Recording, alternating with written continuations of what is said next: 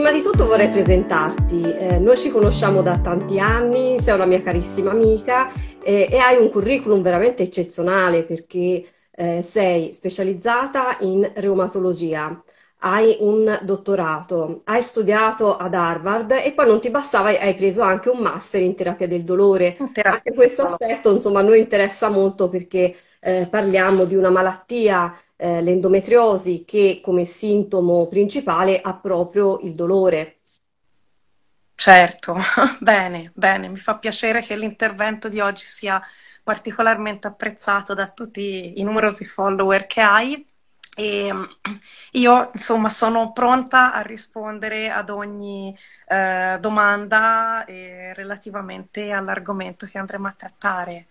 Bene, intanto faccio una brevissima introduzione su cos'è l'endometriosi. Eh, se per caso qualcuno trova così questo video ed è il primo che guarda, eh, chi mi segue da tempo già eh, conosce questa patologia, ne ho parlato in diverse occasioni. L'endometriosi è una malattia infiammatoria cronica caratterizzata dalla presenza di un tessuto simile all'endometrio in una sede anomala che crea una situazione infiammatoria cronica, appunto sistemica, per cui non è solo una patologia dell'utero e degli organi pelvici, ma crea eh, dei problemi per tutto l'organismo. Eh, coesiste a una disregolazione del sistema eh, immunitario, per cui è eh, caratteristico che ehm, coesistano delle patologie legate al sistema immunitario e altre patologie dolorose, come per esempio eh, anche il colon irritabile, ma soprattutto oggi ci interessa parlare della fibromialgia. Eh, l'endometriosi con la fibromialgia e con la vulvodinia fa parte delle patologie cosiddette invisibili, cioè quelle malattie che non danno dei segni clinici oggettivi, ma che si manifestano con dei sintomi eh, soggettivi come il dolore che non è eh, misurabile, per cui è molto importante eh, che il medico ehm, ascolti la paziente e capisca che questo dolore è reale, perché purtroppo queste eh, pazienti spesso vengono bollate come malate psicosomatiche, mandate a fare eh, una psicoterapia quando poi un problema è molto complesso. Magari poi uno può aver bisogno di un sostegno psicologico, ma soprattutto perché sono patologie eh, che vengono diagnosticate dopo anni e anni di attesa e questo è eh, inaccettabile. Per fortuna negli ultimi anni se ne sta parlando eh, sempre di più, eh, si stanno muovendo molto anche le associazioni di eh, pazienti, ma anche nel mondo medico si comincia un pochettino a parlare di endometriosi, di fibromialgia. Di vulvodinia purtroppo ancora se ne parla molto poco, per cui questa proposta di legge che è stata depositata alla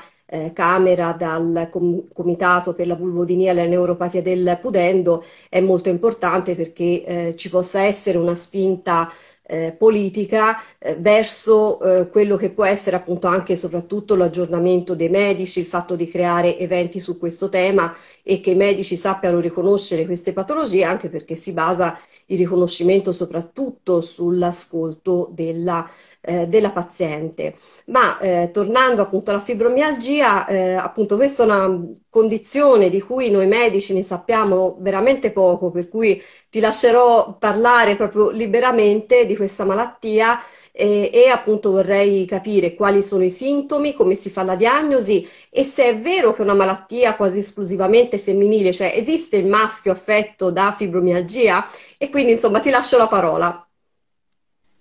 Ok, grazie. Allora, eh, presenterò in breve la, la fibromialgia, eh, che è una patologia che si presenta innanzitutto con un dolore di tipo cronico, quindi anche eh, diciamo il, um, il tempo con, mm, con cui il paziente si presenta in ambulatorio è importante datare l'inizio dell'esordio del sintomo dolore. Il paziente viene a fare una visita per un dolore muscolare cronico, quindi della durata maggiore di tre mesi, prevalentemente sono eh, dolori di tipo diffuso, spesso a carattere migrante, presenti durante tutto l'arco della giornata, tant'è che molto spesso il paziente addirittura la mattina si sveglia stanco, quindi eh, non ha mai un sonno che riesce a eh, riportarlo in una condizione eh, di riduzione di questo dolore cronico, quindi lamenterà dolore durante tutta la giornata. Eh, il fatto di svegliarsi molto spesso stanchi è un'altra caratteristica della patologia, proprio perché delle, uno dei segni, eh, dei sintomi che il paziente ci riferisce è il disturbo del sonno, prevalentemente un disturbo della fase profonda del sonno, della terza e quarta fase, per cui il paziente non riuscirà mai a riposare bene e ehm, la caratteristica di questo sonno è che è un sonno che non risponde proprio per questo all'utilizzo anche delle benzodiazepine, che sono i primi farmaci che um, vengono presi per i disturbi del sonno. Quindi il paziente fibromialgico è un paziente che nonostante il trattamento mirato eh, avrà proprio una difficoltà a recuperare le forze durante il sonno. L'altra caratteristica è la difficoltà di concentrazione durante le, lo svolgimento delle comuni attività quotidiane, eh, il deficit d'attenzione che si può avere durante l'attività lavorativa, per cui sono spesso soggetti che riescono ad essere meno produttivi, vengono identificati quasi come gli scansafatiche e poi in realtà eh, non riescono ad avere la stessa performance di eh, persone che non soffrono di questa patologia, non perché ci sia un deficit di tipo cognitivo, però per esempio eh, facendo svolgere dei test eh, di tipo cognitivo a questi pazienti si è visto che nonostante rientrassero nella normalità non riuscivano, eh, riuscivano sempre a raggiungere dei risultati inferiori rispetto alla popolazione generale. Per cui ecco, sono tanti aspetti che caratterizzano eh, questa patologia, una patologia difficile anche da diagnosticare proprio perché non ci sono dei marcatori di malattia, cioè non posso eh, arrivare alla diagnosi attraverso l'esecuzione di un esame eh, specifico perché non ci sono biomarker nel... A livello di esami ematici non ci sono esami strumentali particolari che riescono a eh, farmi fare diagnosi di malattia. Ultimamente si è eh, dato più importanza alla uh, biopsia eh, della cute di pazienti fibromialgici perché è stato visto che eh, pazienti con questa patologia presentano un'alterazione proprio delle piccole fibre nelle biopsie del derma. Quindi se prima si pensava alla fibromialgia come una patologia del sistema nervoso centrale in cui erano deficitari i meccanismi eh, di controllo inibitori del dolore, in realtà oggi eh, sembra esserci anche un'importante componente periferica eh, che contribuisce alla, mm, a, diciamo, allo sviluppo di questo dolore cronico. Ecco, quindi una diagnosi, se ho capito bene, che si fa per esclusione, cioè una volta fatti accertamenti che escludono altri tipi di patologie, eh, se proprio non troviamo niente, quindi può essere quello, ho capito bene? Sì, e soprattutto un'anamnesi molto accurata del paziente, indagando eh, la sintomatologia e i vari aspetti della malattia eh, che eh, si presentano e a livello di esame obiettivo la fibromialgia si caratterizza per la positività di questi tender point che sono diffusi in tutto il corpo, sono dei punti specifici and- eh, sui quali andando ad esercitare una digitopressione lieve mh, che su un paziente sano non evocherebbe alcuna risposta, in questi pazienti evoca una risposta eh, esagerata eh, al dolore. Ecco, ci sono, casi, ci sono, anche dei casi in cui il dolore è localizzato, per esempio un dolore solo addominale, se non ci sono dolori agli arti, si può eh, parlare di fibromialgia oppure solitamente no? No, devono essere soddisfatti la, la positività di eh, almeno 12 su 18 tender points, quindi eh, se questo criterio non è soddisfatto bisogna comunque ricercare altre cause di dolore cronico perché comunque non esiste, ahimè, solo la fibromialgia. Certo, e come si fa la terapia? Una volta che venga fatta una diagnosi di fibromialgia, che percorso intraprende il paziente o la paziente? Allora, eh, innanzitutto le linee guida internazionali attualmente ehm, hanno eh, evidenziato da analisi di eh, letteratura scientifica, quindi sulla base di studi randomizzati, un'ottima risposta eh, attraverso eh, l'utilizzo di mh, attività fisica come tecniche di ginnastica dolce, idrokinesi terapia e anche eh, una diciamo, un percorso integrato di ehm, tecniche di rilassamento e eh, percorsi di mindfulness che si sono ri- rivelati particolarmente efficaci nel controllo del dolore. Chiaramente qualche volta non basta tutto questo percorso, ma il paziente ha bisogno di anche di un approccio terapeutico eh, più farmacologico. Eh, diciamo che in una popolazione più giovane di, eh, di età preferisco limitare inizialmente eh, l'utilizzo di farmaci mh, nel vero senso della parola, prediligendo eh, l'utilizzo di integratori. Mi riferisco in particolar modo alla PEA, che ha un uh, ottimo eh, effetto neurotrofico, ma anche di eh, modulazione dell'infiammazione. Mi riferisco all'acido alfa-lipoico, che ha dato comunque buoni risultati, eh, magari associato all'utilizzo di miorilassanti. Ecco, perché comunque anche questi eh, c'è una, una, be- una, buona evidenza in letteratura scientifica eh, che sono farmaci che si possono utilizzare anche proprio come farmaci di primo livello nel trattamento della fibromialgia. Chiaramente eh, su eh, patologie un pochino più avanzate l'utilizzo degli inibitori della ricaptazione della serotonina eh, si è rivelato particolarmente efficace, in particolar modo la duloxetina e la venlafaxina eh, perché hanno proprio un effetto di eh, modulazione sui eh, sistemi inibitori del dolore, quindi ecco, mh, mm, diciamo si utilizzano a dosi dimezzate rispetto al trattamento della sindrome depressiva perché eh, molto spesso bastano dosaggi inferiori per ottenere un controllo soddisfacente del, del dolore. Bene, bene. Eh, ci sono anche altre malattie reumatologiche che coesistono all'endometriosi, cioè ti capita di vedere donne con endometriosi che hanno anche una malattia reumatologica e se sì, quali malattie?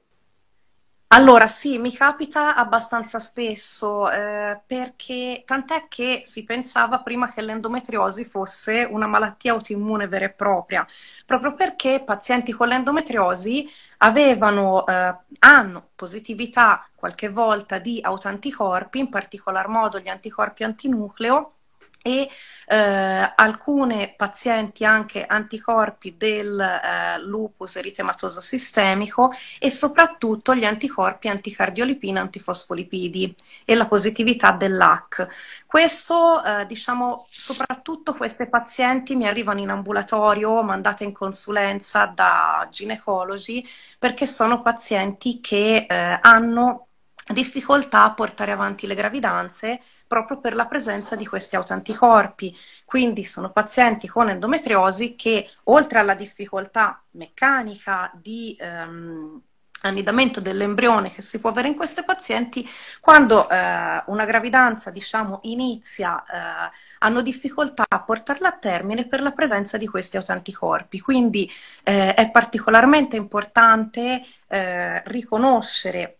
la presenza di eh, uno stato trombofilico, perché poi quello che succede è, è, questo, per instaurare una terapia con eparine a basso peso molecolare che ci può permettere di portare avanti una gravidanza invece con successo. Sì, benissimo. Poi tra l'altro la presenza di questi anticorpi antifosfolipidi a noi eh, ci ostacola anche nella scelta della terapia dell'endometriosi eh, nella terapia ormonale perché eh, spesso ehm, appunto può essere scelta una terapia di solo progestinico eh, che eh, non ha controindicazioni in questo senso, ma se vogliamo utilizzare una pillola estroprogestinica perché ha mm. meno effetti collaterali, perché abbassa meno il livello di estrogeni, eh, chi ha questa caratteristica, quindi questo tipo di anticorpi, non la può utilizzare perché è una controindicazione eh, assoluta. Eh, passiamo a parlare di terapia del dolore. Eh, quali farmaci possiamo usare per una dismenorrea cosiddetta essenziale, cioè un dolore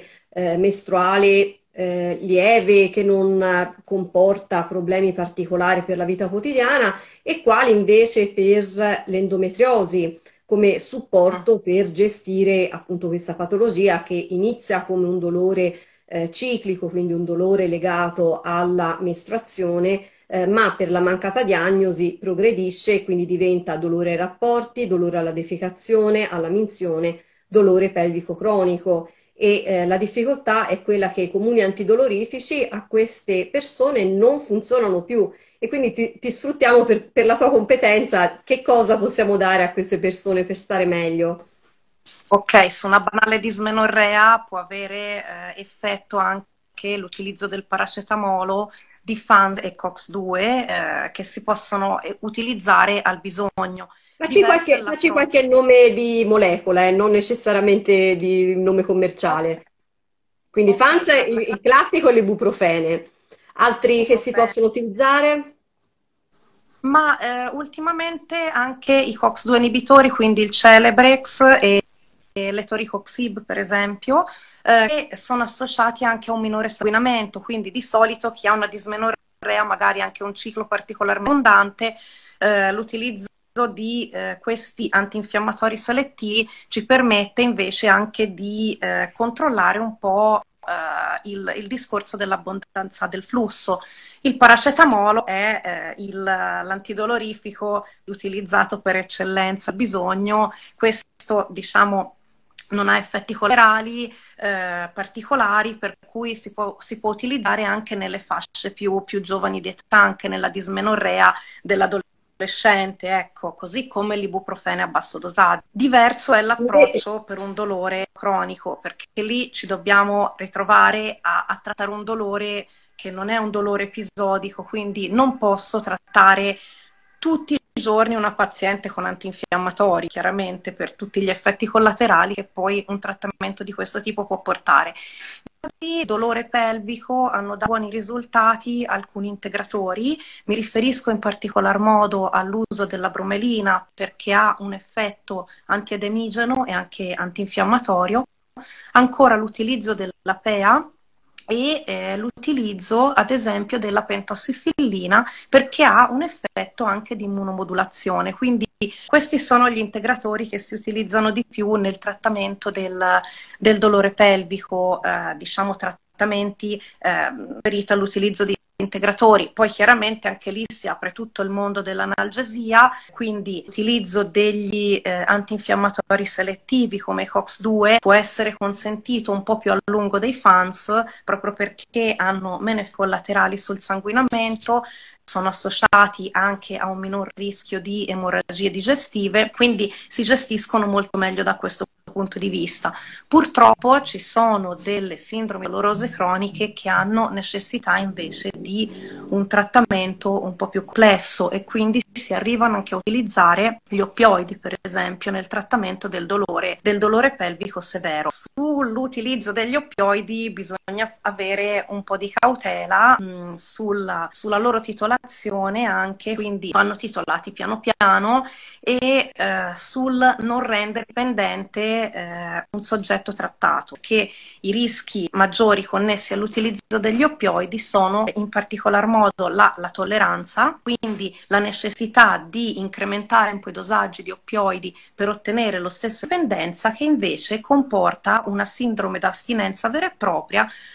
ti volevo chiedere, ci sono anche da noi centri di terapia del dolore, sono rivolti soprattutto all'oncologia, appunto alle malattie croniche, tra cui rientra anche eh, l'endometriosi, ma chi è l'algologo e da quali specializzazioni proviene? A partire dal, dallo specialista in anestesia, allo specialista in oncologia, eh, a tutti gli specialisti in malattie dell'apparato muscoloscheletrico, quindi dal, dal reumatologo al fisiatra, ma eh, anche a medici internisti, geriatri, alla terapia del dolore e anche alcuni medici di medicina generale che eh, intraprendono il percorso di studi della terapia del dolore, proprio perché anche nei loro ambulatori il sintomo dolore rappresenta, eh, diciamo, una delle eh, cause maggiori di visite dal medico curante. Si va dal medico curante perché ho un dolore da riferire è uno dei motivi per cui il paziente va più spesso dal medico curante, quindi si sono molto sensibilizzati anche i medici curanti al discorso della terapia del dolore. I centri di terapia del dolore sono gestiti prevalentemente da anestesisti, da oncologi e da palliativisti per quanto riguarda poi la terapia del dolore solo in ambito oncologico. Ecco.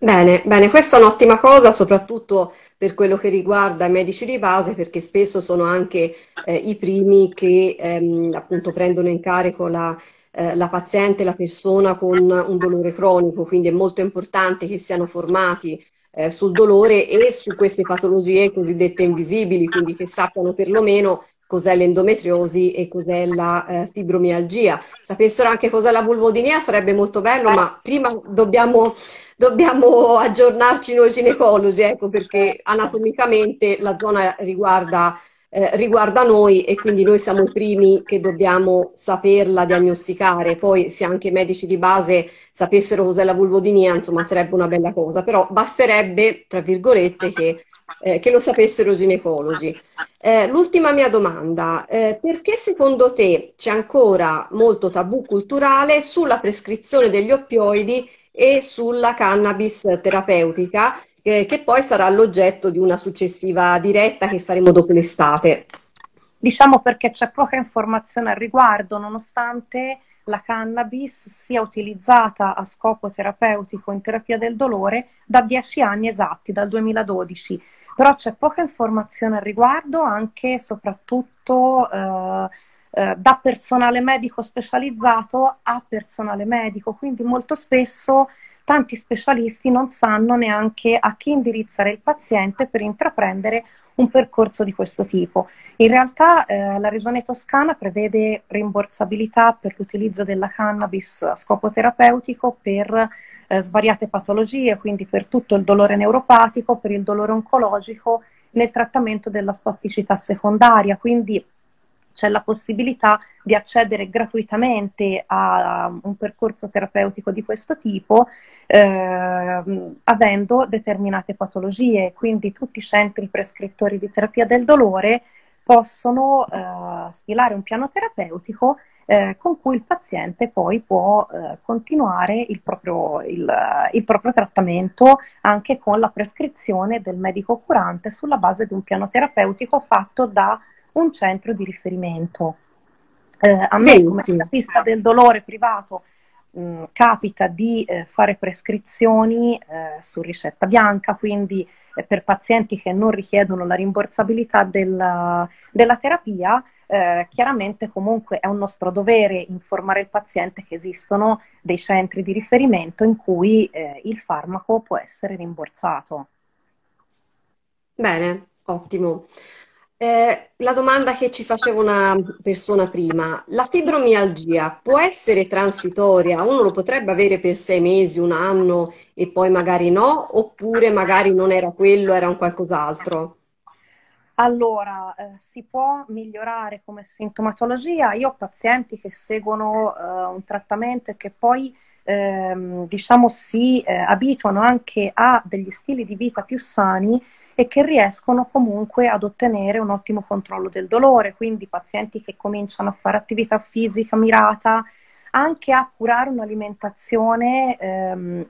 eh, diciamo seguendo una dieta eh, a basso indice glicemico, perché l'utilizzo, cioè il mangiare troppi eh, zuccheri semplici, è un fattore proinfiammatorio, quindi ci sono anche dei nutrizionisti che si occupano proprio di questo aspetto e la nutrizione non è da sottovalutare nel trattamento di questa patologia. Quindi eh, diciamo eh, lo stile di vita della paziente può influire tanto nel, nel controllo della sintomatologia dolorosa. Certamente sono patologie croniche, purtroppo i pazienti arrivano in ambulatorio quando questi sintomi eh, persistono per tanto tempo, eh, le abitudini di vita della paziente sono difficili da cambiare o ci sono anche delle pazienti con difficoltà a um,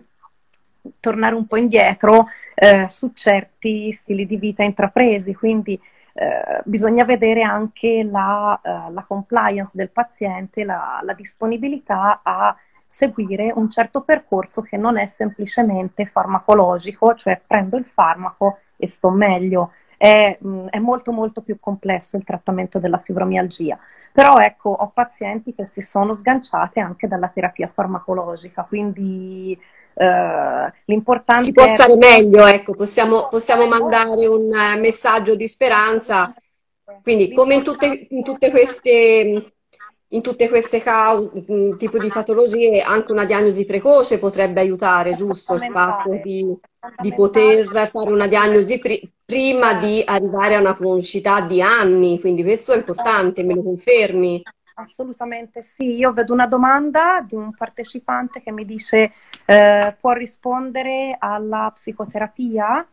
Allora, sicuramente in quelle forme di fibromialgia associate a una sindrome ansiosa depressiva, perché no? Un percorso psicoterapico è assolutamente indicato. Eh, ancora più indicate sono poi le tecniche di rilassamento e i percorsi di mindfulness che molti psicologi fanno e eh, che mm, sono proprio mirati al, um, al controllo del dolore, quindi assolutamente sì. Eh, e diciamo poi mi viene da dire anche, la, sempre tra le, malati- tra le, medicine integrative, anche l'agopuntura per il fatto di aumentare le endorfine, di rilassare, insomma confermi che anche questo può far parte del percorso. Non tutte le pazienti fibromialgiche in una fase acuta gradiscono l'utilizzo dell'ago sulla pelle. Ecco, questo mi è capitato che però, eh, diciamo, quando eh, la... Mh,